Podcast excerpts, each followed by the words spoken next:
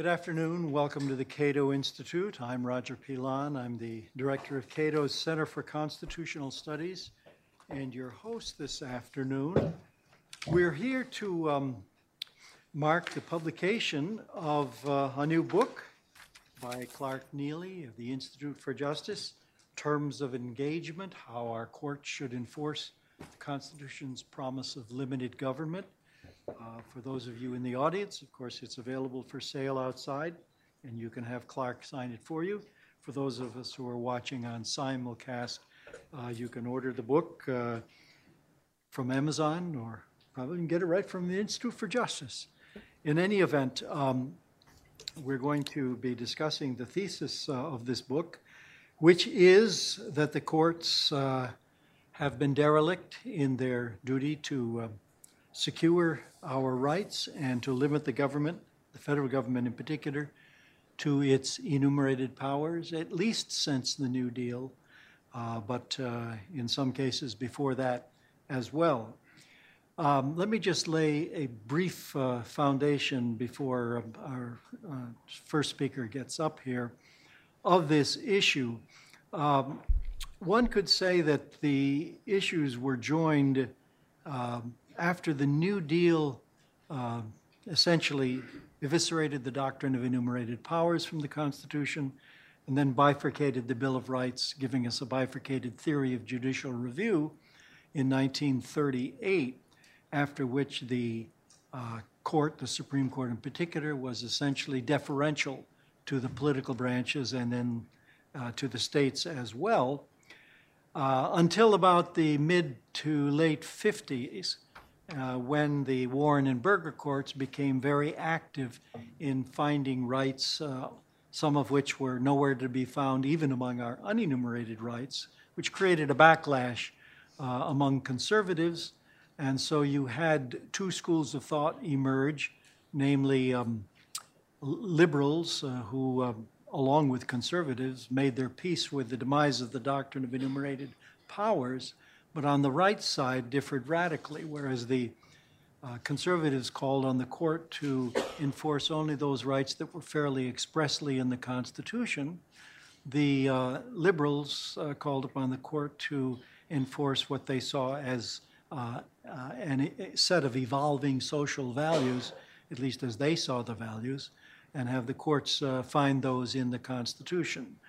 Um, that led to a third school of thought coming along back in the mid to late seventies, uh, people like Bernie Segan, Richard Epstein, myself, um, calling upon the court to, uh, uh, to ignore both of those schools, which were both wrong, and to start enforcing the Constitution as Madison would have it enforced, uh, that is to say, uh, holding the federal government to its enumerated powers, holding the state governments to a sense of the police power that was uh, uh, narrower than uh, had been found after the New Deal revolution, and then enforcing both enumerated and unenumerated rights. And we developed these theories over the eighties. The Cato Institute, for example, had a conference uh, in nineteen eighty-four on economic liberties and the judiciary, and it was focusing on the fact that economic liberties were now second-class rights. Um, then in the Center for Constitutional Studies, uh, which I founded in nineteen eighty-nine, focused on this issue especially and developed the theory of the matter uh, to some extent. Well, two years later, the Institute for Justice was founded by, um, co-founded by uh, Chip Mellor, who's the president of the Institute, and he was later joined by Clark Neely and the merry band of litigators, as they are called. And what they have done is uh, they at I J have uh, brought the theory down to practice and have litigated a wide number of cases um, that involve uh, everything from licensure for hair braiders to florists to um, interior designers and taxi cab drivers and uh, uh, any number of other areas, property rights areas and economic liberties, and have really changed the terms of the debate in this country by virtue of that real world action. And so that is what this book is designed to do, bring the theory to practice and show how in countless cases they have encouraged the court to be uh, more engaged, as Clark has put it. He heads up the, their Center for Judicial Engagement, to be more engaged rather than deferential to the political branches. And so, without further ado, I'm going to turn to Clark and ask him to discuss the book, and then I'm going to introduce Ed Whalen, who is going to offer some critical remarks about this approach, even though, as we were discussing before we came on, he himself agrees with much of what has been done. But um, let me then introduce Clark. He is a senior attorney with the Institute for Justice. Uh, he joined the I J in two thousand. He litigates economic liberty, property rights, school choice, First Amendment, and other constitutional cases in both federal and state law. Uh, he has uh, uh, helped to create the Institute's Center for Judicial Engagement. Uh, he is co-counsel for plaintiffs uh, in, uh, he was co-counsel for plaintiffs in uh, Heller v., uh, or District of Columbia v. Heller. That was the case that finally said that the Second Amendment does have teeth. It uh, upholds the individual right to keep and bear arms. Uh, before joining uh, I J, he spent four years as a litigator uh, at the Dallas-based firm of Thompson and Knight. Um, he is a graduate of the University of Texas, both the college and the law school, uh, where he was chief articles editor for the Texas Law Review, after which he clerked for Judge Royce Lamberth, uh, a good friend of the Cato Institute uh, and the Institute for Justice. Uh, and um, so with, with that, would you please welcome Clark Neely.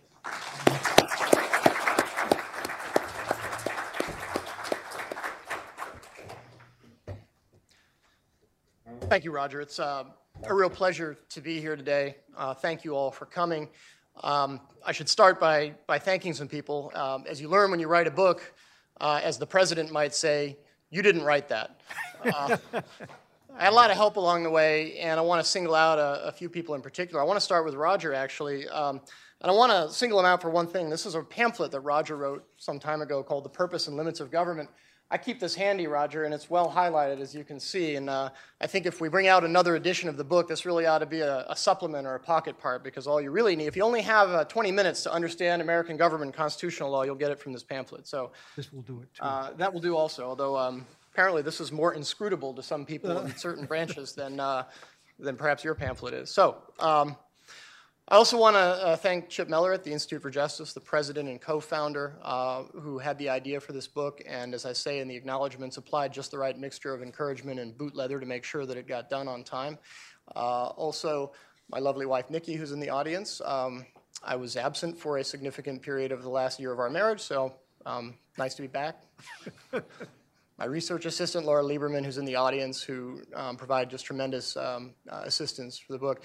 And also Ed. Uh, Ed provides an intellectual environment in which, um, you know, you better not drop the ball, and you better have your arguments uh, wired very tight. And I like to think that I did. We'll find out uh, whether Ed has discovered some holes in the argument later. But it's really, I appreciate you coming um, and, and participating uh, in the event. So. This book basically, uh, the thesis of this book is something that um, formed in my mind, and really it didn't form, it, it sort of um, invaded my mind after thirteen years of litigating constitutional cases and realizing after a while that we have a constitution that provides for about this much government, but we have this much government, and you can't help but wonder, well, how did this happen? I mean, we had a constitution that the framers assured Uh, the country, before it was ratified, that would create a, a federal government of, of few and defined powers. Uh, and there are all these limits in the Constitution, some of which we'll talk about today. And every time we turn around, it seems that these limits are just being ignored. Uh, we have a legislature that, that, that turns over legislative power to the other branches and allows agencies to write not just rules but actual laws. Um, we have a federal government that seems to acknowledge no limits whatsoever, enumerated or otherwise, on its power, uh, and a judiciary that has, as Randy Barnett likes to point out in some of his work, really made Swiss cheese of the Constitution and removed large chunks of it that were there for the specific purpose of restraining government.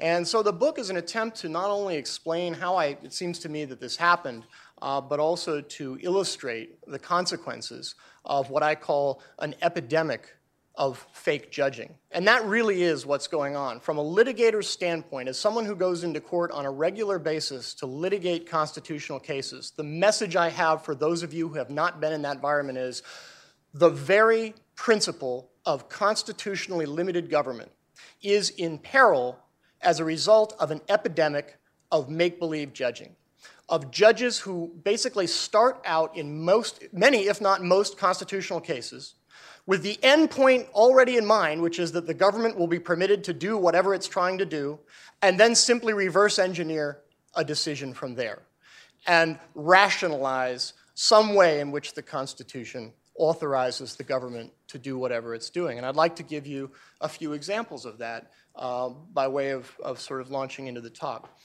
The Constitution limits government in two pri- primar- or particularly important ways. The federal government is limited, or at least was supposed to be limited, by the doctrine of enumerated powers. The idea was that if we only give some powers to the federal government, then we don't really have to worry too much about which rights we reserve, because the federal government can't do more than we've authorized it to do. The image I use in the book is, if you put yourself inside of a shark cage, then you only have a few inches to move around, but if you put the shark in the cage, then the rest of the ocean is yours. And that's, that's the vision, that's the idea of, of government that the, the framers had for how to restrict the federal government. The other important limitation, uh, and there are many, but the other really major important limitation on government power in the Constitution is the fourteenth Amendment, which was ratified in eighteen sixty-eight after a disastrous national experiment with what sometimes people call states' rights, or the idea that there are no significant constitutional restraints on the power of state governments. Uh, I won't have to, I'm sure I don't have to enumerate for this crowd all of the many ways in which this was a disaster, um, starting with slavery, censorship of abolitionist speech. The list goes on and on and on. And that's why we have a fourteenth Amendment, to correct the disastrous belief uh, that, that unfortunately the founders had and that persisted for more than one hundred years, that basically we could trust the states not to violate individual rights, and it was not necessary for there to be any constitutional, or at least no uh, federal constitutional restrictions on the states. So the examples that I'm going to give will deal with uh, both of these issues. Now, I'm sure all of you will remember June twenty-eighth, two thousand twelve, a day which shall live in constitutional infamy. That is, of course, the day on which the Supreme Court handed down the Obamacare decision and said that essentially nationalizing about one-sixth of the economy was perfectly consistent with the doctrine of enumerated federal powers that I described uh, a moment ago. Uh, some people saw in the N F I B v. Sebelius opinion, a k a. Obamacare, a silver lining, because, as you may recall, the federal government was not allowed to micromanage our healthcare decisions on the basis of its usual go-to power, the Commerce Clause. Uh, five justices says that was, said that was, uh, uh, even for them, that was too much of a stretch. And so uh, Chief Justice Roberts essentially rewrote portions of, of the Affordable Care Act to transform the individual mandate to purchase insurance into an option that you could exercise or not as you see fit, and you would just pay slightly more in taxes if you chose not to exercise this per- totally voluntary option. Now, never mind the fact that the law actually refers to the individual mandate as a penalty some eighteen times, and even the Chief Justice acknowledged that it was more naturally read as a mandate than an option. When you're dealing with make-believe judging, the question is not um, what is the correct constitutional result. The question is, can I rationalize my way backwards from a bend over backwards and let the government do what it wants uh, in this case? And let me just say, if you put enough creative people in a room together from all three branches, they will usually come up with a way to rationalize whatever the government is doing, and hence the epidemic uh, of runaway government and make-believe judging in this country. Now, we were all assured, right, that, that, that one of the great things, or one of the things we should be happy about with the N F I B decision, was that the Supreme Court had tightened up Commerce Clause jurisprudence. Well, let me tell you a little story about the message that at least one federal circuit court got in the wake of that. Um, this is six months after the Obamacare decision came down, December of two thousand twelve. The eleventh Circuit handed down a decision in which they discuss the Obamacare decision, the supposedly tightened up federalism, and here's what, what, what was the issue in this case. Um, there is a museum in Key West, Florida, called the Hemingway Home and Museum. Uh, it is actually the house where Hemingway did a lot of his writing. Uh, and it's now a museum, and it's a kind of a funky museum. It's in Key West, which is a very funky place. And so um, there's a lot of uh, greenery outside, and things are pretty informal. And one of the things you'll notice if you go there, as my wife and I did back in February, is there's a bunch of cats running around. Well, these cats are the descendants of a six-toed cat that was supposedly given to Hemingway by a sea captain. Uh, called the cat, cat was called Snowball, and one of the interesting things about Snowball was that he had six toes. He was a polydactyl cat. So there's all these descendants of Snowball running around the museum. Well, somewhere along the way, a volunteer at the museum got disgruntled with the museum and decided that she wanted to get the museum in trouble. And the way she was going to do it was she was going to point out that, in her view, the cats were not being properly taken care of because they had no shelter to sleep in at night. Now, who do you go to when you want to get the Hemingway Museum in Key West, Florida, in trouble for not taking care of its cats properly? You might think uh, the uh, local animal control board, possibly the county health department. No, no, no. Be more ambitious. Put your mind to work. You go straight to the U S Department of Agriculture if you're really serious about getting this museum in trouble, and that's precisely what this woman did. Uh, and the Department of Agriculture opened a two-year investigation and sent a team of investigators down to Key West, not once, but three times, to document what nobody disputed, which was that these were outdoor cats with no shelters to sleep at night, uh, and ultimately sat down with the uh, owners of the museum and began to dictate to them uh, the, the, the uh, changes that would be necessary in order for the museum to come into compliance with a federal law that was originally uh, enacted to enable the federal government to uh, take care of primates in science experiments and laboratories and things. But they had stretched it all the way to cats at the Hemingway Museum. Now, for those of you of a constitutional mindset, you might say to yourself, well, where does the federal government derive any constitutional authority to tell uh, the Hemingway Home and Museum how to take care of its cats? Particularly cats that were not bought or sold, but were merely born, uh, and not for nothing, are marooned at the very southern tip of Florida and will never cross a state line. Well, it's got to be the Commerce Clause, right? Because that's what it always is. So how do you get there? Well, you got to hand it to the eleventh Circuit. Here's how they got there. There's a gift shop at the museum, and it sells cat-related merchandise. So that means these cats have a substantial effect on interstate commerce because people might be coming down from New York and Virginia to buy cat-related potholders and keychains. Well, this is fake judging. This is not a genuine attempt by any reasonable stretch of the imagination to enforce constitutional limits on government power. And I will say this, it is a mockery. It is a mockery of the principle of enumerated powers, particularly in the wake of a decision that we were all assured was going to, or had tightened up, the Commerce Clause doctrine. Well, apparently the eleventh Circuit at least didn't get the message. And by the way, you may recall, the eleventh Circuit was the court that originally struck down the Obamacare or the Affordable Care Act on Commerce Clause grounds. So if anything, the message the eleventh Circuit got apparently was to loosen up. And boy, did they. Cats in the Hemingway Museum. Well, thank goodness that the framers' plan for limited government, the thing that is supposed to be our primary protection from a tyrannical federal government, is in the hands of a judiciary like that. That should be very scary, uh, very concerning to all of us. Let me turn to another example. This one is going to be familiar, I hope, to all of you in the audience, uh, and that is the city, or the Kelo v. City of New London case. This was a case presenting the question uh, effectively of whether the public use clause of the Fifth Amendment means anything. You may recall that the Fifth Amendment provides that uh, public property shall not be taken for private use without just compensation. This imposes two distinct limits on government takings. First, it has to be for a truly public purpose, like a road or a hospital or a school. And second, you have to provide just compensation. The issue in the Kelo case was, was the first limitation. When the City of New London proposed to take a bunch of homes and businesses belonging to law-abiding property owners, bulldoze the entire neighborhood, and transfer the property to a private property developer, basically to build Yuppieville for Pfizer, to build six hundred thousand dollar townhomes and a four-star hotel so that Pfizer executives could live in the neighborhood and wouldn't have to associate with working-class people like Suzette Kelo, who was a nurse working two jobs. Is that a public use? Believe it or not, the city didn't even try to make that argument. Instead, they said, well, it's a public purpose, and that's close enough. And here's how it's a public purpose. we might generate some jobs as we move to create Yuppieville.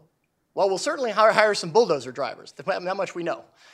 Second, maybe Yuppieville will generate more property taxes than the existing neighborhood, and that would be a public purpose. Um, if it ever gets built, by the way, those of you who know the end of the story, um, this, the uh, Fort Trumbull neighborhood where this travesty occurred is actually just a giant brownfield now. It's about a ninety-nine acre uh, vacant uh, lot after they got finished bulldozing all the properties. Uh, the economy tanked, and basically now it's an empty lot. Congratulations, City of New London. Now, how did this happen? Well, it happened because the case got to the U S Supreme Court, and five justices looked at this and said, yeah, public purpose is good enough. Doesn't, we don't need to actually hold them to a public use. Uh, granted, this isn't a highway, it's not a public school, it's not something like that, but maybe, maybe the, this project will generate some additional tax revenue, and that was enough. That, too, is an example of fake judging. Why on earth do you think they put the public use provision in the Constitution if not to prevent precisely this? Is it to protect us from some legislator who just wakes up one day and says, you know what, I think I'll bulldoze a neighborhood, just, just for fun? Well, maybe, but not really. It's because somebody else was going to wake up and say, you know, I really covet that piece of property. By the way, Fort Trumbull is a beautifully situated neighborhood. It is right where the Thames River comes out into Long Island Sound, and Suzette Kilo's house was in the best spot to see where that happens. It was a gorgeous location. The reason the public use provision is in the Fifth Amendment is not to prohibit, to prohibit truly arbitrary takings of property. It's to prevent exactly what happened in this case, which is that some politically connected property developer will covet a piece of property and not wish to engage in market transactions in order to obtain it. So they go to a bunch of yokels on a city council and come up with a plan, and what follows is like the, the, the night follows the day. If you don't have a properly engaged judiciary to protect you, and we don't, at least when it comes to the Fifth Amendment and federalism. And let me end with one last point, uh, one last illustration. The, uh, the, the Supreme Court has held for over one hundred years that each and every one of us has a constitutional right to earn a living in the occupation of our choice, subject only to reasonable government regulation. Now, I'm not sure, I still can't tell whether Ed and I disagree on that. We can get to it later, but let's just take as uh, given that doctrinally speaking, in other words, according to the U S Supreme Court, the correct reading of the fourteenth amendment is that it protects, among other things, the right to earn a living. Now, in, when, when that right was first acknowledged, there was actually some meaningful judicial review, at least in some cases. There was judicial engagement. But uh, as Roger explained in his remarks, uh, around the time of the New Deal, the Supreme Court and the lower courts simply decided to get out of the business of providing genuine judicial review in most economic liberties cases, including cases involving the right to earn a living. But they didn't have the integrity to say, you know what, we were wrong. This right isn't really protected by the Constitution. That would have been a mistake, but at least it would have been an honest mistake. Instead, what they said was, well, we'll use this thing called the rational basis test to protect economic liberties and other rights that we consider to be non-fundamental. Now stop for just a moment. America? Land of the free? The place, the beacon of freedom where people come from all over the world to pursue the American dream, and the right to earn a living is not fundamental in this country? Are you insane? Well, no, you're not insane. You're ends-oriented. It's not that the courts really don't, I don't believe that any judge really thinks that the right to earn a living is non-fundamental. It's just that they don't want to protect it. And so you categorize it as non-fundamental, because then what happens? Then you get to apply a fake standard of review and not actually have to do any hard work. You just say, well, this is a rational basis case. That means the government wins. I can put my least talented law clerk to work on the task of rationalizing back from there and go fishing this afternoon. You think that's funny? That's the way these cases are decided in most courts. It's not funny. And I'll give you a story that illustrates that. Louisiana, alone among the states, requires a license to be a florist. So if you take two flowers and put them together in an aesthetically appealing way, you've just made a floral arrangement. And in Louisiana, you may not sell that floral arrangement without permission from the government. You have to have a state license, just like doctors or lawyers do. At the time we challenged this law in two thousand three, The licensing exam was so incredibly subjective, they've since changed it. We shamed them into changing it a bit. Uh, but besides passing a fifty question true or false test, you also had to create four floral arrangements in four hours that would then be graded, and you really got to hand it to Louisiana because they don't do anything halfway in this area, that would then be graded not by some theoretically disinterested bureaucrat, but by a panel of six working florists who they would bring in to determine whether you were good enough to go out and compete with them. The answer was usually no. We actually got the data. Uh, the pass rate in the Louisiana florist exam was about thirty-five percent. For comparison, the pass rate on the Louisiana bar exam was sixty-one point five percent. So it's about twice as hard to be a, a, a florist in Louisiana as it was to be a lawyer. Now, uh, the arrangements that you would create were graded on such important points as whether the flowers were picked properly and whether the arrangement had the correct focal point. Because we all know what a disaster it is when you get an arrangement without the correct focal point, and fortunately for the people of the Pelican State, the Louisiana Horticulture Commission had their back uh, and was there to ensure that nobody who wasn't competent to put together floral arrangements got to be a florist in Louisiana. Now, um, we represented a number of women, including our lead client, uh, Sandy Meadows. Sandy was a high school dropout from Mississippi who uh, lived in Baton Rouge and was a widow. She had no vocational skills except for one, and that's that she could make floral arrangements. So she was actually working as the manager of um, a floral department at an Albertsons grocery store in Baton Rouge. Uh, for those of you who've never been to the floral department of an Albertsons grocery store, uh, this is not the place you turn for your daughter's wedding. It's where you stop off at midnight when you have an apology to make and words fail you. She was perfectly competent to manage the floral department, but when the Louisiana Horticulture Commission, or the, floral, the Louisiana Floral Police, as I called them, found out about it, they told the grocery store, you have to have a licensed florist working in your floral department. And because they only needed one florist, they had to let Sandy go. And so she had no job. Uh, I went down to prepare her for a deposition in September of two thousand five uh, in Baton Rouge. It was about um, ninety-five degrees out, ninety-eight percent humidity. And when I saw her, um, she was in her apartment, not in her apartment, she was in the common area of her apartment, lying on a couch, being fanned by a neighbor with a piece of cardboard. And she had surgical staples from here to here because she just had her gallbladder out. She was outside of her apartment because her utility bill, uh, she couldn't pay her utility bill, so her electricity had been cut off. She had no air conditioning. So I put her in my rental car, took her to a Piggly Wiggly grocery store, and wrote a check for one hundred fifty dollars to get her power turned back in on. Then I checked her into a La Quinta Motor Inn so she could have some air conditioning. And I said, we're canceling the deposition. We'll reschedule. Sandy Meadows died alone and in poverty one month later, unemployed, because the state of Louisiana said that she had to have a license to be a florist, and a federal judge thought that was a reasonable exercise of the state government's power to regulate occupations. Preposterous and outrageous. That's fake judging. We need a lot less of it in this country, and I want to I want to end by, by giving a very concrete illustration of, of the difference between real judging and fake judging. This is coconut water. I've gotten into this lately. It's sort of nature's Gatorade. Consider two different laws. One law prohibits you from advertising coconut water, and the other law prohibits you from selling it. Now, for those of you who are constitutional law nerds, you already know where I'm going with this, but there are two different tests that would apply.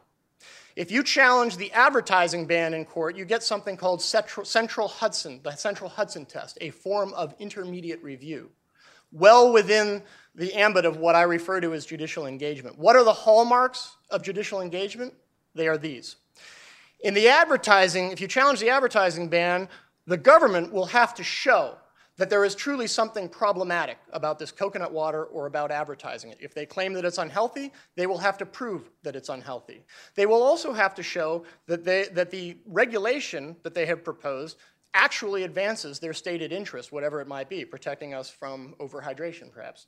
Uh, and they will also have to show basically that there wasn't some less restrictive thing they could have done, like put a warning label on the box.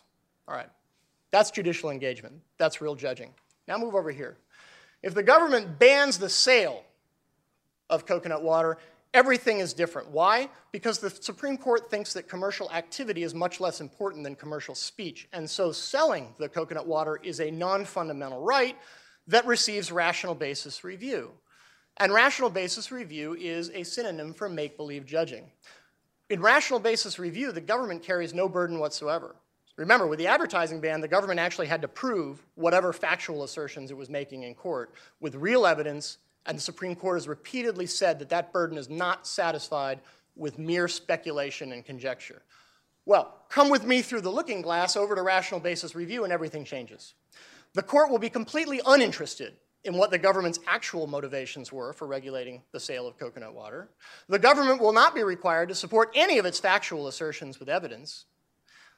And this is, in some ways, I, I say my favorite part, but it's, it's, it's uh, outrageous also. If the government lawyers are insufficiently creative to make up a justification for the sales ban, guess who gets involved? The judge.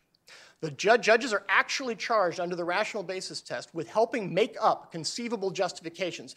And by the way, conceivable means not necessarily sincere, not genuine, not real, just conceivable. Can we make something up? So the court actually has to get involved in helping the government make up justifications for a challenged law. Now, that's not real judging, that's fake judging, and I think, I hope we can all acknowledge that, but guess what? The rational basis test, as I just described it to you, is the default setting in all constitutional cases. In order to get any kind of a heightened scrutiny, and heightened, by the way, is just uh, uh, court jargon for real or genuine, in order to get any heightened slash real scrutiny, you have to uh, satisfy the court that you're dealing with either a fundamental right or a suspect classification or some fairly exceptional case where you should get genuine judicial review, or as we call it, judicial engagement. Absent that, the default setting is rational basis review, fake judging, made up justifications, judges abandoning neutrality and, and acting as advocates on behalf of the government, uh, nothing real there. Basically, as I said before, an ends-oriented approach to judging where the end of the case is already in view, the government will be allowed to do whatever it wants to do, and we reason backwards from there. The thesis of the book is incredibly simple. The thesis of the book is no more fake judging. We can disagree about what should fill that void once we get rid of fake judging, and that's fine. Those are interesting and important discussions to have. But, but liberty and limited government are the principles upon which this country was founded, and they are too sacred and too important to be entrusted to a judiciary that cannot tell the difference between real and fake judging. Our judiciary has lost its way, and that is why the principle of constitutionally limited government is imperiled. No more fake judging, judicial engagement in all constitutional cases. Thank you.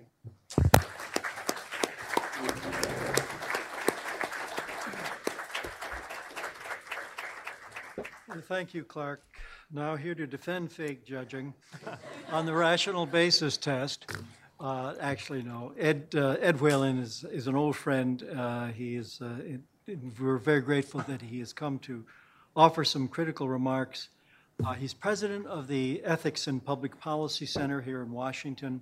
Um, he directs their program on the Constitution, the courts, and the culture. Uh, his areas of expertise include uh, constitutional law uh, and the judicial confirmation process. Uh, he's a contributor to uh, National Review's Online's uh, Bench Memos blog, and a very prolific contributor to that, I might note. Um, and he's been a leading commentator on nominations to the Supreme Court and the lower courts on issues of constitutional law. His essays have appeared in the Wall Street Journal, the New York Times, the Washington Post, in opinion journals, and in academic symposia and law reviews. Um, in twenty eleven, uh, the National Law Journal named uh, Ed among its champions and visionaries Uh, in the practice of law in D C.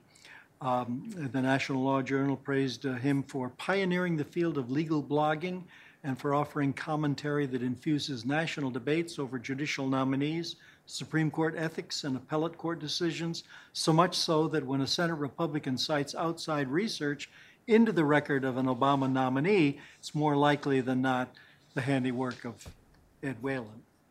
Um, he uh, clerk. He first he graduated from Harvard College um, and Phi Beta Kappa, and uh, got his J D from Harvard as well, magna cum laude, uh, in nineteen eighty-five. Uh, he where he was a member of the board of editors of the Harvard Law Review.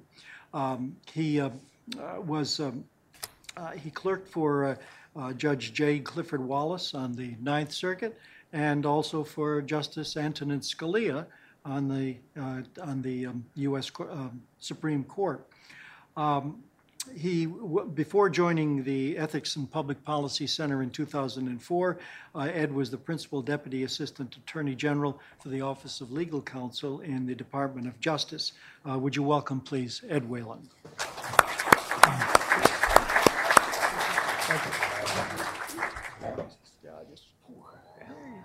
Thanks very much, uh, Roger. Uh, thanks to all of you for, for being here, and thank you, Clark. It's always great to be uh, invited to Cato, though I must say I often feel like I've been invited as the skunk of judicial restraint to the garden party of libertarian judicial activism. I mean, judicial engagement. uh, but I'm especially grateful to Roger and Clark for inviting me, uh, for they have ample reason to anticipate that I would uh, disagree with uh, uh, much of uh, Clark's book. Not, as it happens, much that he's said here, but I'll uh, turn to those areas of disagreement. I do, though, want to make sure I start by um, paying Clark and his book the um, proper respect they're owed. I think Clark has done, uh, really, the book is really an impressive achievement, clear, engaging, forceful, just as Clark's presentation here was. It does an excellent job presenting what I'll call the gospel according to the Institute for Justice. That's not a gospel that I uh, subscribe to, but um, it, it has uh, it has its appeals, um, and I certainly want to praise the work that Clark and Institute of Just, for Justice do, representing many people victimized by stupid laws.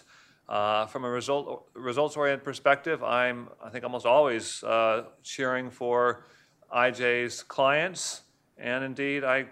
Uh, there may, I, I, I emphasize that there are many of them who I think probably do deserve to win. And of course, in a world in which uh, public interest shops on the left push for the courts to impose status policies regardless of their constitutional merit, there's some, certainly a lot to be said for pushback from the libertarian free market side. Now let me uh, highlight uh, some of the large areas of disagreement I, I have with Clark. They're at a higher level, I think, than uh, some of what's been discussed so far. I do want to emphasize I wrote a series of blog posts over the last week or two spelling out some of these concerns. I don't, I don't expect to, to get to um, all of them here. But uh, what Clark's book really aims to do is to move the rhetoric of, of how we talk about the court away from judicial activism and judicial restraint, that paradigm, to this new paradigm that he set forth of judicial engagement versus judicial abdication. I think that shift is both unnecessary and mistaken. I'd like to explain why. Look, the term judicial activism, like every term we use in political discourse, is an inexact term that's subject to misuse. Uh, I don't uh, I certainly don't claim that that that that, that it's a, a perfect term. I will defend, though, Uh, it is a term that can be used properly. The way I've tried to use it is to, uh, on questions of constitutional law, to identify judicial decisions that wrongly override laws or policies that flow from democratic processes. Emphasis uh, on the word wrongly and on overriding democratic enactments. Now, to be sure, uh, the use of that term immediately raises the question, well, on what basis do you say it's wrong? And I would say that one of the virtues of a term like judicial activism is, first of all, it invites that question. It turns the debate to constitutional philosophy. You say Roe versus Wade is wrong. On what basis do you say it's wrong? Um, I, my own uh, position is uh, in favor of original meaning, originalism, supplemented by, by judicial restraint, but I don't think we I don't intend to get very deep into that here. I do want to emphasize that my own use of the term judicial activism doesn't involve probing the subjective motivations of judges, psychologizing about um, what, what might drive them to do what they're doing. Simply says, this decision is wrong under a proper understanding of the Constitution. It intrudes on democratic processes. Therefore, it properly deserves the label activism. And uh, one virtue of this term judicial activism is, I think, is that it properly signals that judges in a system of separation of powers have a properly limited role. Yes, it is important and essential that judges enforce in proper cases the, the, the limits on governmental power and the rights that the Constitution confers. It's equally important that when, that when they're, uh, they have no warrant to do so, they don't intrude. Judicial activism is not uh, a synonym for judicial review, that is for the power of courts to, to strike down laws. It simply refers to that subset of actions uh, where, where the courts have wrongly done so. And I'd like to emphasize that judicial activism, the way I use it, the way I think it should be used, is not some all-purpose synonym for decisions I think are wrong, uh, much less decisions I, I, I disagree with on policy grounds. Uh, there's an opposing error in the opposite direction called judicial passivism, when judges are too passive. And I think that concept is what would properly be captured by the sound part of the, of, of the phrase judicial abdication. Uh, judges, uh, when they are too passive, when they fail to enforce limits uh, in the Constitution, rights in the Constitution, it's fair to say that they, they, they abdicate their proper role, and that, that is a serious error, uh, an error in the opposite direction of judicial activism. Judicial restraint is, is the, is the uh, you know, mean in the middle. Now, I would like, I think one reason why, let me say, Clark, Clark would, would use this term judicial engagement in a way that really deprives us of any separate term to um, identify terms that, that are uh, judicially activist.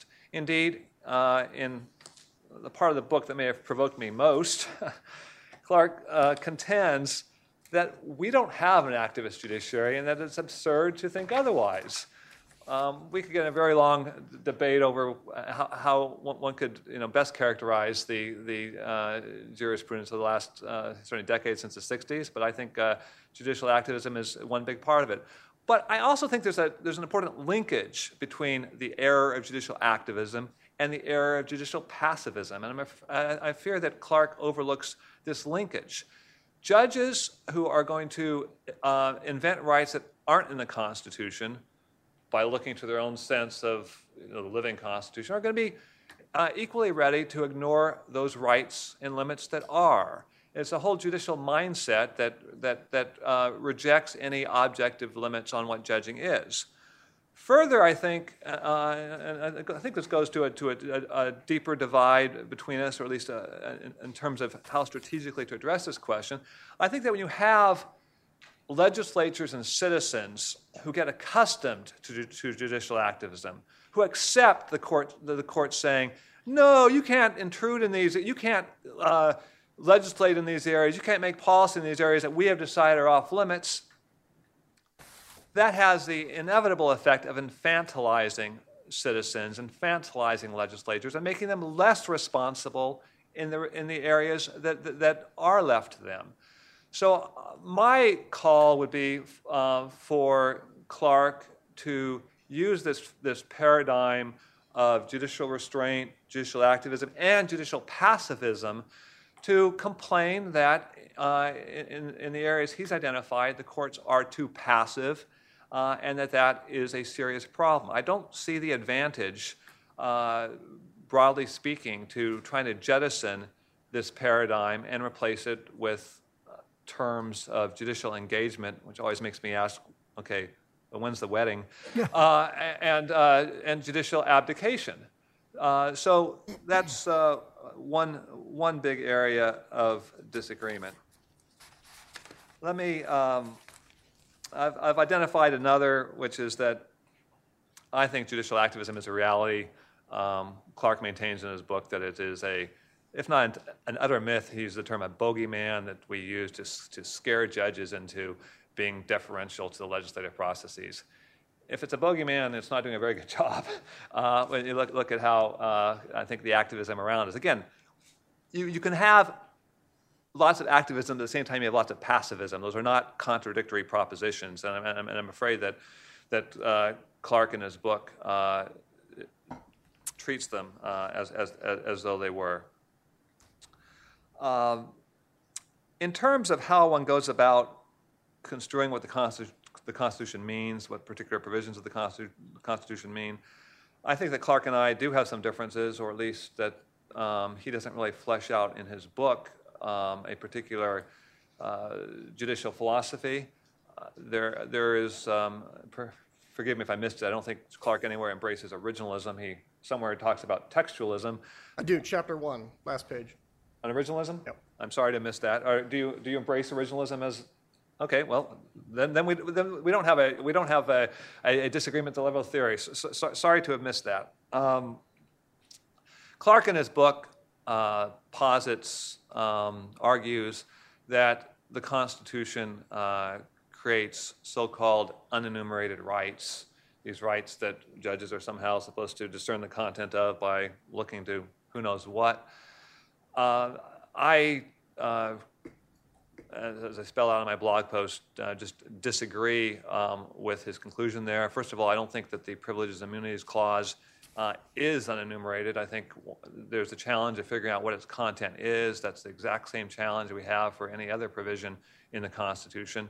I don't see how it's uh, any different to try to figure out from an originalist perspective what privileges and immunities are than it is to try to figure out what, what the freedom of speech uh, under the First Amendment means. Uh, second, and uh, this will maybe provoke Roger to j- jump up and strangle me, but I reject the, uh, the uh, I'll call the Ninth Amendment uh, libertarian uh, uh, fantasy uh, vision. Um, I Um, for reasons I've sped out, do not think the Ninth Amendment is some sort of font of unenumerated rights for judges to discern.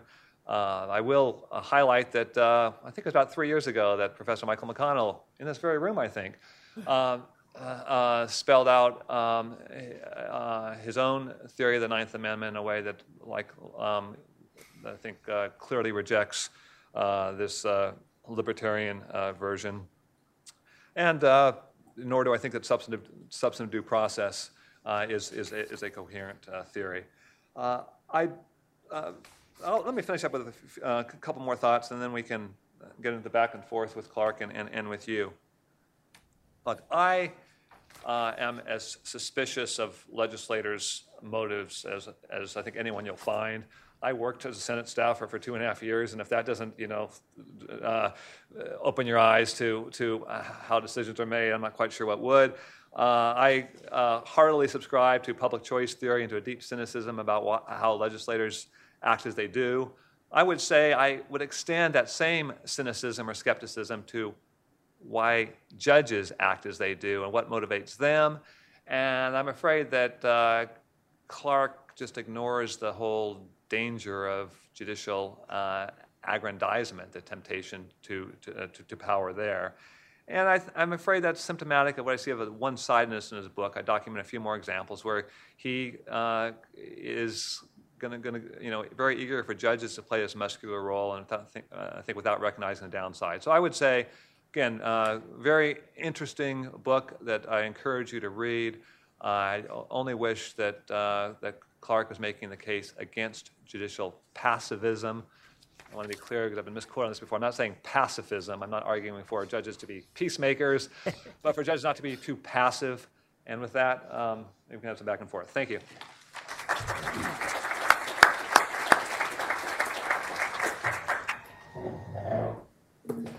Well, thank you, Ed. Um, yes, we did have uh, Judge McConnell here a few years ago to give the Simon Lecture, in fact. Um, and he did uh, dance around the issue of the Ninth Amendment and unenumerated rights, uh, which suggests that we are ecumenical here at the Cato Institute, and we're open to a variety of views, which is why we have them here represented today. Uh, for a quick four or five minute response before we uh, have a little exchange perhaps and then open up to questions. Clark? Uh. Well, thank you for that gracious commentary, Ed. And I, I, it's nice that, you know, people on our side of the spectrum at least can disagree agreeably. Um, I don't know when the wedding is going to be either, Ed, but I will say that unfortunately for you, um, because of an all too rare example of judicial engagement five years ago, it can be a shotgun wedding even in D C That was a Heller joke, no? All right. So I think that, um, I don't deny that there have been judicially activist uh, decisions, but I think what's important is to keep it in context. We have judicial activism, perhaps, sometimes, and we have a torrent of judicial abdication. When I hear Ed worrying about judicial ab- activism, I, I, it brings to mind the image of a passenger on the Titanic complaining about a leaky toilet in his stateroom. Like, do you happen to notice the giant gash in the side of the ship and the millions of gallons of seawater rushing in? Maybe we should think about that, too. Uh, and that, to me, really encapsulates the issue. We have an epidemic of make-believe judging. We have an epidemic of judicial abdication. And yes, there's, there are examples of judicial activism mixed in there, but if you had to characterize one as being a more serious problem than the other, um, which as a working litigator, I have to. I don't have the luxury of working in a, in a basically a, a rarefied environment. Um, the arguments that I and my colleagues at the Institute for Justice make every day in court have real consequences for real people. And you can't sort of just wave a hand and say, well, um, I'd like you to be able to keep your home or your job or your reproductive organs, but I'm afraid it would be infantilizing to the American public as a whole if judges got involved in protecting you from the government, which is trying to take you away from those things. So you have to have a theory that holds up in the real world. And I don't believe that Ed's does. I do believe that mine and, and the theory that, that the Institute for Justice litigates its cases, um, or that, that is the framework for our cases, I believe it does stand up uh, in the real world. So um, I agree with Ed's definition of judicial uh, activism, by the way. But the real challenge, as I think Ed did and will acknowledge, is what is a wrongful overruling of the democratic process? Let me give you some examples. In eighteen eighty-three, a restrained Supreme Court upheld an Alabama law that made it a crime to marry outside of your race. Was this a laudable example of judicial restraint and a, a wonderful avoidance of judicial activism? After all, there is nothing in the Constitution about a constitutional right to marry. And this law applied equally to everybody. Everybody was forbidden from marrying outside of their race, so there's no obvious equal protection problem. But as everybody knows, the Supreme Court overruled that decision, Pace v. Alabama, in a nineteen sixty-seven decision, Loving v. Virginia. Was that judicial activism? I think not. Uh, another one. In nineteen twenty-seven, the U S Supreme Court said that there is nothing in the Constitution that would prevent a state from sterilizing people for eugenic purposes. At one time uh, or another, over thirty states in this country had eugenics laws on the books, and in fact, the Nazi uh, regime in Germany got their eugenics laws from us. The Supreme Court said that was fine the first time it looked at it in Buck v. Bells, a famous line from a model and a champion of judicial restraint, Oliver Wendell Holmes, who said three generations of imbeciles are enough. And if the state of Virginia wants to sterilize Carrie Buck, the U S Constitution has nothing to say about it. Even even in a case where if the Supreme Court had done the least bit of digging to determine the real facts, they would have discovered that the particular attempt to, to sterilize Carrie Buck was based not only on a massively immoral and unconstitutional theory, namely that it's a legitimate end of state governments to try to create a master race, but also that it was a lie on the facts. They said Carrie Buck was promiscuous and dim-witted. Well, she wasn't promiscuous. She did have a baby out of wedlock because she was raped by a family friend. But an unengaged abdicationist judiciary didn't care about that because, really, why, why require of the government that they come into court and tell the truth if you already know what the outcome of the case is going to be? And second, Carrie Buck wasn't dim-witted. There was no evidence in the record to support that. Um, so was it, was it activist when the U S Supreme Court just fifteen years later in Skinner v. Oklahoma effectively overruled Buck v. Bell, notwithstanding the absence of anything specific in the Constitution about a right to reproduce or not have your reproductive organs torn out by a master race pursuing state? I think not. And finally, I'll leave you with a case uh, on this topic, finally, uh, that the Supreme Court actually managed to get right from the beginning. Uh, in uh, Oregon in the early part of the twentieth century, there was a law passed that forbade parents from sending their children to private schools, in fact, outlawed private schools. This law was passed at the behest of the K K K and other nativists in Oregon who wanted Catholic children to have to attend public schools. Why? Because at the time, public schools were avowedly Protestant, and they wanted to brainwash these children into Protestantism and out of Catholicism. That case got to the U S Supreme Court. Uh, it was Pierce. The Society of Sisters in the Supreme Court, as I said, managed to get it right. And they said, even though there's nothing specific in the Constitution about a right to guide the upbringing of your own children, the fourteenth Amendment is best read as protecting that right. Now, we can get into the ninth Amendment and the Privileges or Immunities Clause uh, during the question and answer, um, but let me just leave you with this. Uh, Ed had actually an exchange on N R O with my colleague, uh, Paul Sherman, in which Ed said the following about the Privileges or Immunities Clause. It strikes me as quite plausible that the Privileges or Immunities Clause, properly construed, does protect some substantive economic rights. Welcome to the team. And I'm entirely open to the proposition that it or other provisions of the Constitution protect various other rights that Mister Sherman labeled unenumerated. I don't know which of the rights I just discussed Ed is willing to sign on to, but I'm looking forward to finding out. Thank you. Uh, well, sure. Let me let me respond briefly. Um, Clark is a working litigator, and his clients are all on one side of this um, debate over judicial activism versus judicial restraint versus judicial passivism. So it's entirely natural that he sees only the problem of passivism. I disagree, uh, you know, entirely with his uh, notion that my view is comparable to complaining about a leaking toilet in the Titanic. I would say Clark's, especially when you look at his chapter in which he makes the case that there's no such thing as judicial activism based on, you know, I call statistical flim-flam, is like the person who's uh, out, out in a boat in the middle of a lake with people drowning all around him, and Clark says, how can you be drowning? The, the, the, on average, this lake is only, you know, four inches deep.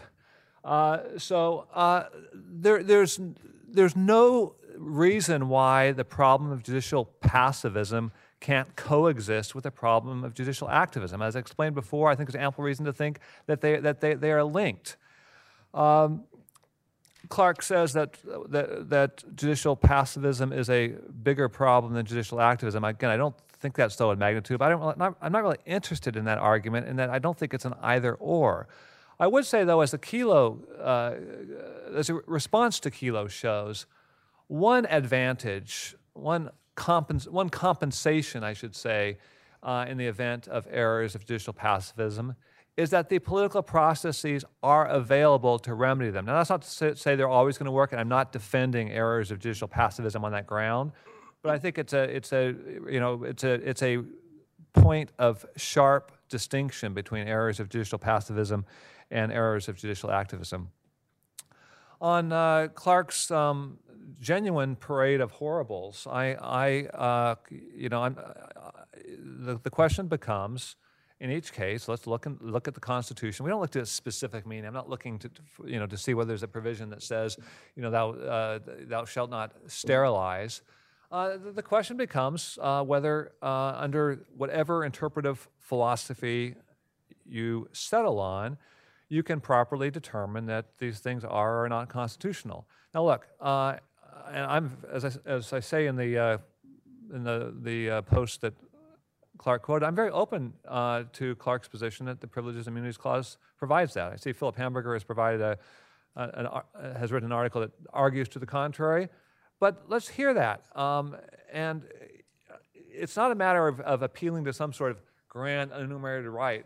What we really see in Clark's appeal, I think, is what I'll call the perfectionist fallacy, the, notice, the, the notion that if there's something awful that Um, the Constitution might seem to allow, then we, uh, we, we better deem it forbidden. Well, look, the Constitution uh, for quite a long time uh, allowed the horror of slavery. The Constitution is far from a document that guarantees perfect results. Its genius lies not in its spelling out, either generally or in detail, um, what, what a just society shall consist of. It rather is in its diffusion of power and in enabling us, enabling a responsible citizenry, which alas, um, we don't always have, and which I'm afraid we may be getting further away from, to, to, to develop those policies um, that will move us closer to justice. So I think I'll just uh, leave it at that. Thank you. Okay, let's open it up to you folks. A uh, couple of rules. Um, wait for the microphone to get to you. Um, identify yourself and any Uh, affiliation you may have and who your question is directed to. Let's start right here with Alan Gura, who needs no introduction to this audience. Uh, thank you so much, uh, Alan Gura, uh, Gura and Pozeski. Everybody agrees that some judges have a better grasp on the Constitution than other judges, whatever your personal beliefs might be. Uh, but the question here seems to be of deference, and so I guess I would ask uh, Ed, uh, who is the greatest constitutional scholar on your local school board? Uh, why do we defer to these people on matters of constitutional interpretation?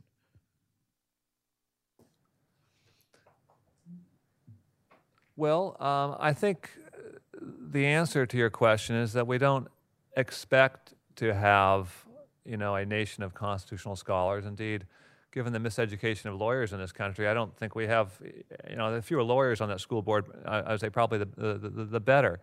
Uh, the answer uh, is that that is what uh, government of the people, by the people, for the people, that is what representative government within constitutional limits consists of. Now, again, there, there are checks on, on what a particular school board may come up with, but I, I guess I would ask, what's the alternative? Are we going to have, um, now, now you're, I mean, one question becomes, look, I, I have not embraced um, the standard of the rational basis test. Uh, indeed, I think the rational basis test is illegitimate. I think it's illegitimate uh, in the same way that I think heightened sc scrutiny is illegitimate. I think the court has made up the standards of review, uh, that it applies in inconsistent ways. Uh, so, so I'm not saying that, that in any particular case there should be deference to whatever whatever the board does. I, unlike uh, Clark, I don't think there's some sort of abstract ends means test that applies in all cases. I think one needs to look at, at what the meaning of, of a particular constitutional provision is and see how the challenge policy um, comports with that provision. I obviously, it's a great question. Let me flesh it out a little bit for, with some real-world examples. Um, as many of you probably know, last week a girl in California was suspended from her school for wearing an N R A T-shirt. A boy uh, here, I think it was in Maryland or somewhere nearby, was uh, suspended for chewing a Pop-Tart into the shape of a gun, or at least his teacher thought it was the shape of a gun. Uh, and then there was a famous Supreme Court, well, not famous enough, but there was a Supreme Court case a few years ago in which I believe it was a twelve or thirteen-year-old girl was strip-searched in Arizona for t by teachers looking for Advil. I do not want anybody deferring to people who behave like this in our schools, and I don't care whether they're on the school board or they're a state legislator. They have not earned deference when they behave this way. And how did we end up with such such idiocy among uh, school officials? I, I would suggest the answer um, lies with the decision in the early seventies. I'm, I'm, I'm sorry, I'm forgetting the name of it right now. Pinker? No, that that that that that subjects. I'm sorry. I didn't hear the first word you said.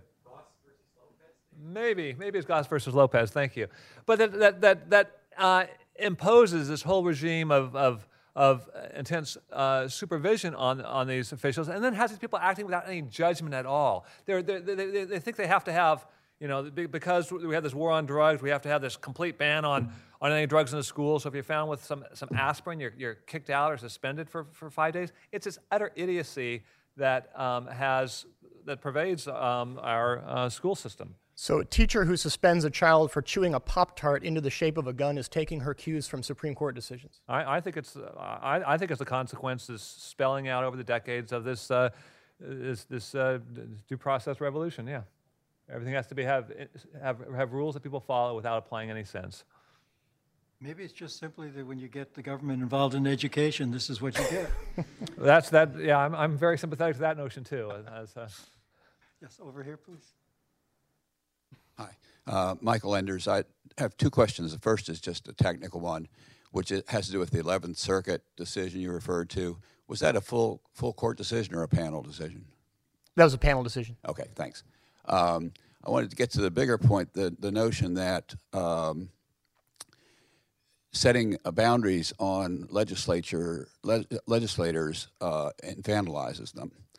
It seems to me that a lack of boundaries produces corruption. And the reason I'm a libertarian is because I believe that power tends to corrupt and absolute power corrupts absolutely. So I'd like some explanation of how proper boundaries infantilize legislators. Well, uh, quite simply, I never said such a thing. Um, the, the, the question is when the court oversteps its proper boundaries and intrudes on the, on the, the realm of the legislatures and uh, deprives them of their authority.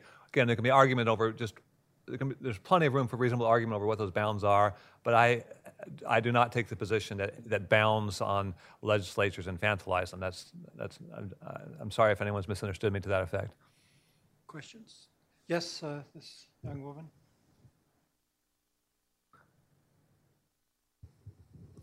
Hi, thank you. Um, this question is for Mister Neely. Uh, um, not, could you identify yourself? Oh, sure. My name is Christina Pezzavento. Um, I'm a two L at American University Law.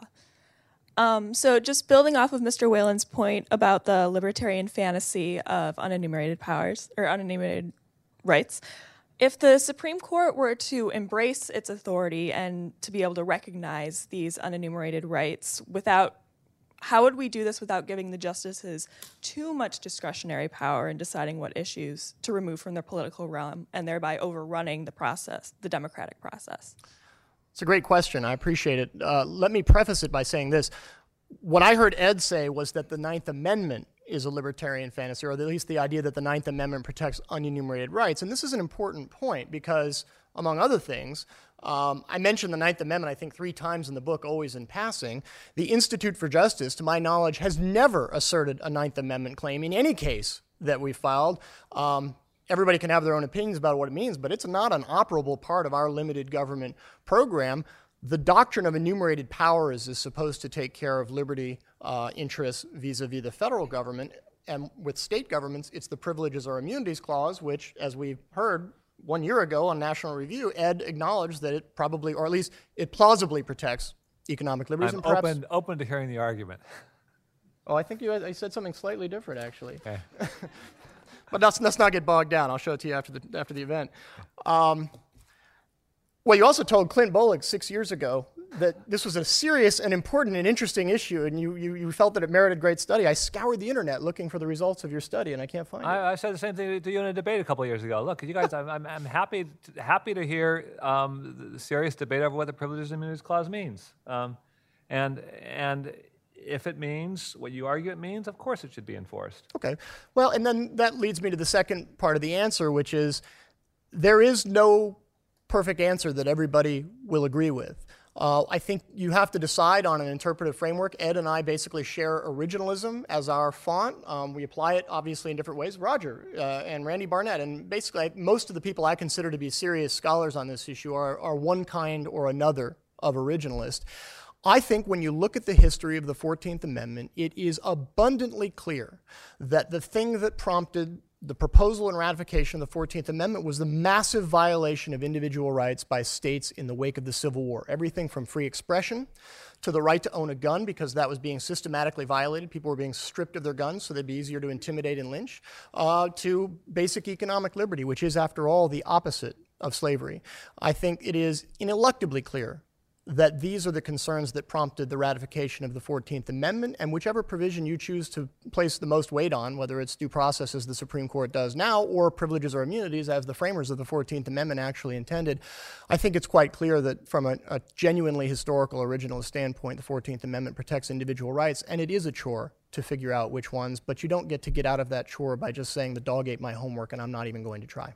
Well, in fact, uh, there's been a lot that's written on the what was meant to be protected by the Privileges and Immunities Clause, including an essay by yours truly, uh, right here at Cato in nineteen ninety-eight. Uh, and you look at the thirty-ninth Congress, and you will see that they spelled it out fairly clearly, uh, drawing from Corfield v. Coryell in eighteen twenty-three, which addressed the Article four Privileges and Immunities Clause and what it entailed, uh, as well as the um, Civil Rights Act of eighteen sixty-six, which is a response to the black codes that came into effect right after the Civil War.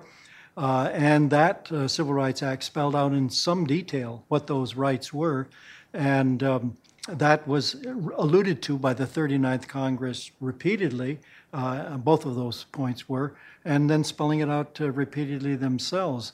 Uh, with respect, and I understand what you're saying is that you're litigating these state cases under the fourteenth Amendment, but I'm of the radical view that the fourteenth Amendment also incorporates the Ninth Amendment, and that the Ninth Amendment speaks of rights that were retained by the people. You cannot retain what you do not first have, and therefore, though that whole body of rights, It would, it's strange credulity to think that we had those during the first two years when we had no Bill of Rights. We had those because all rights, except for the few in the body of the Constitution, were by definition unenumerated, and that in order to get a few enumerated rights, we gave up all the unenumerated rights that we had prior to then. It just simply strange credulity. But don't get me going on the night. Uh, oh, yeah, I think I've gotten you going. I was wondering when, wondering when it happened. Let me, let me just be clear, and I think this is the, the, the McConnell theory. Uh, these, the, the, the natural rights that, that pre-existed the Constitution and pre-existed the Bill of Rights are protected in a sense by a clear statement rule, but they're not protected as constitutional rights. They do not have the same status as, as the First Amendment. And the, and the theory, which I know Randy Barnett and others have spelled out, that the First Amendment made no difference at all, that somehow the freedom of speech was equally protected by the Constitution after the First Amendment as before, strikes me as uh, very bizarre. Well, it didn't strike Hamilton and Wilson as bizarre because they spoke directly to that point. Let's have a question right up here. Hello, uh, excellent presentation. Uh, my name is Michael Zach. I wrote a history of the Republican Party, and I ask, I discussed this in my book, but here's a question. What is a right, R I G H T? What is it?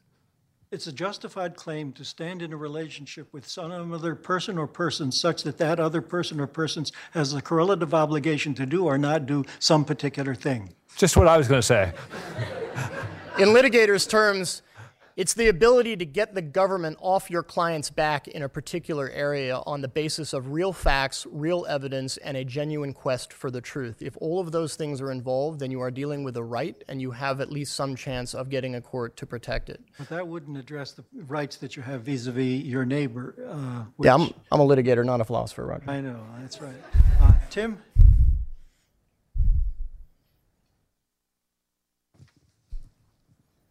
Tim Lynch with Cato.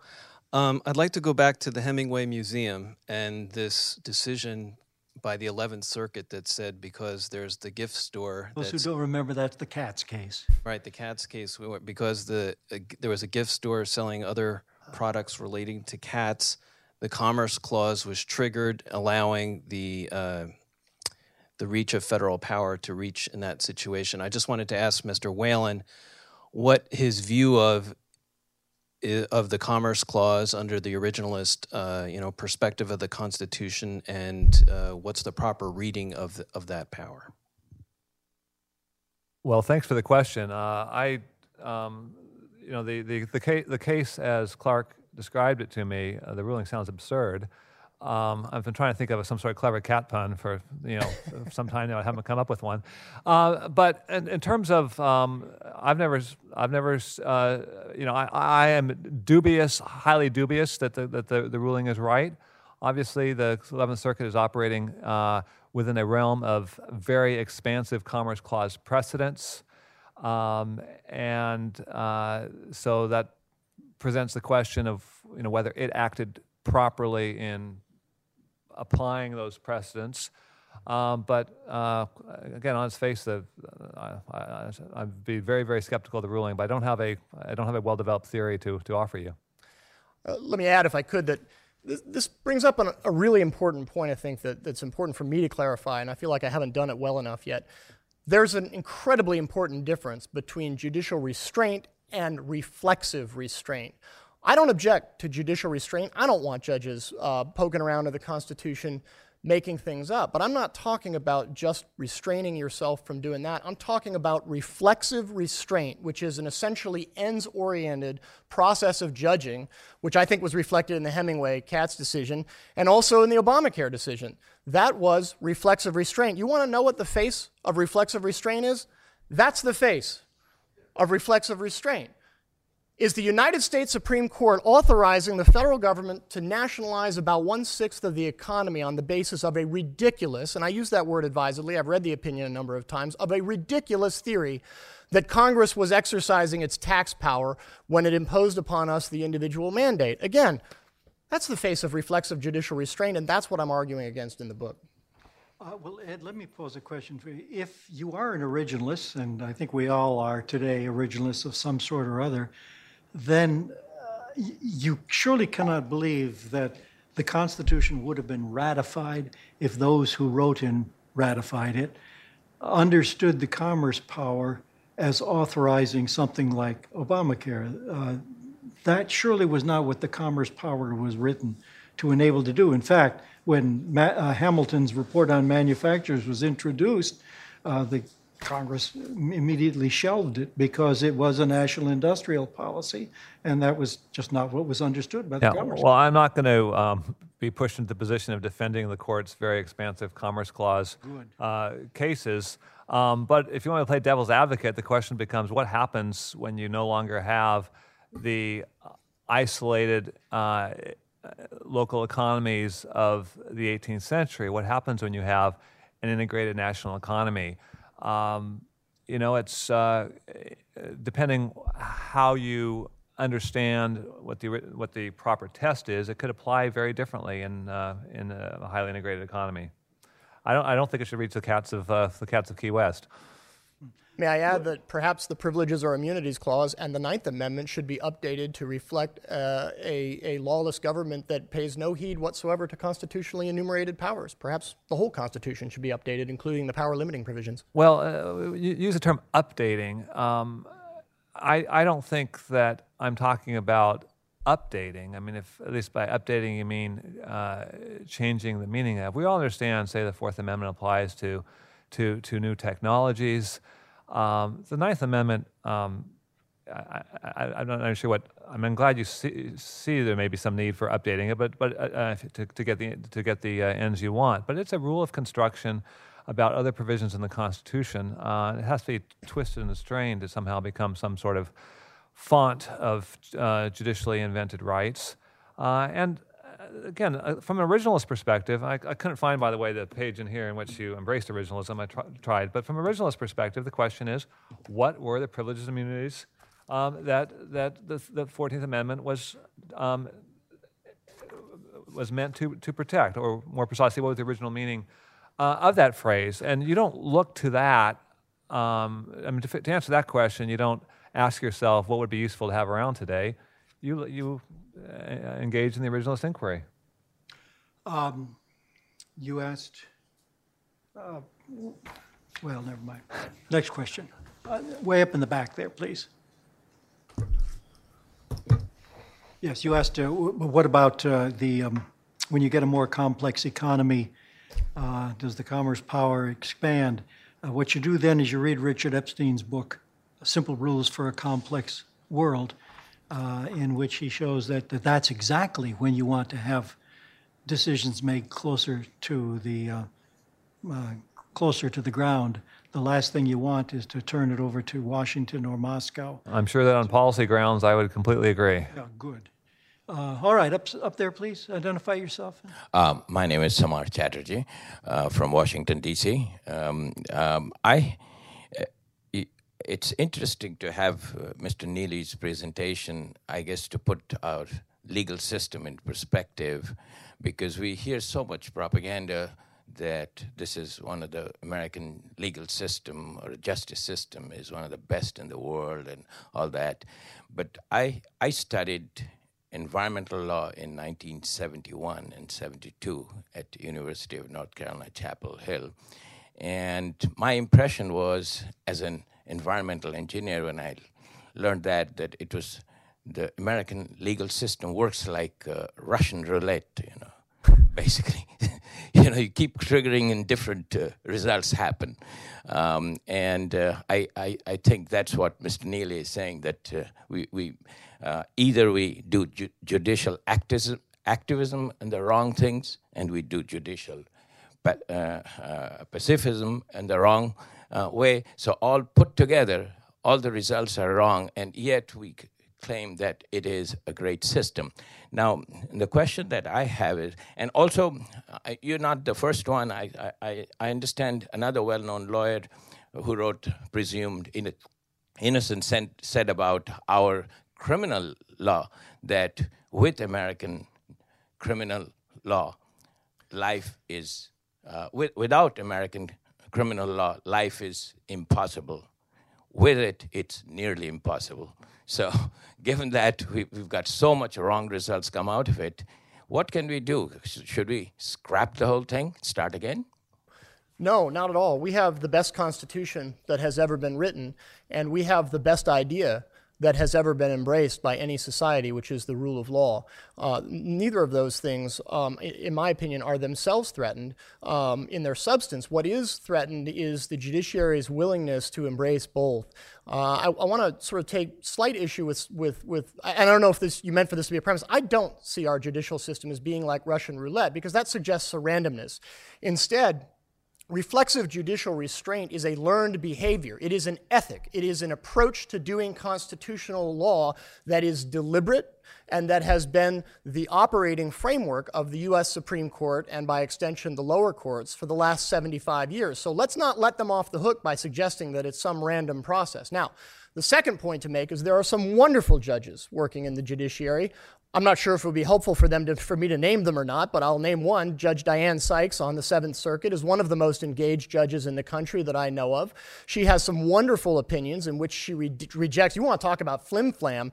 Watch the city of Chicago argue a case in the Supreme Court sometime, whether it's recording police officers in public or banning uh, uh, gun ranges, uh, which is a case, Izell, that Allen litigated. That's flim-flam, and Judge Diane Sykes is having none of it. Now, what we need, what we need, is more judges like Diane Sykes and others who I could name but won't, um, in case I get them in trouble, uh, on the Supreme Court, to actually lay down a marker and say, uh, we're not going to be doing this kind of make-believe judging uh, that has been going on for seventy-five years. We're going to hold the government to the same standards as we would any other litigant in terms of truth and evidence. I want to uh, just very quickly, sort of on a per point of personal privilege, say one thing.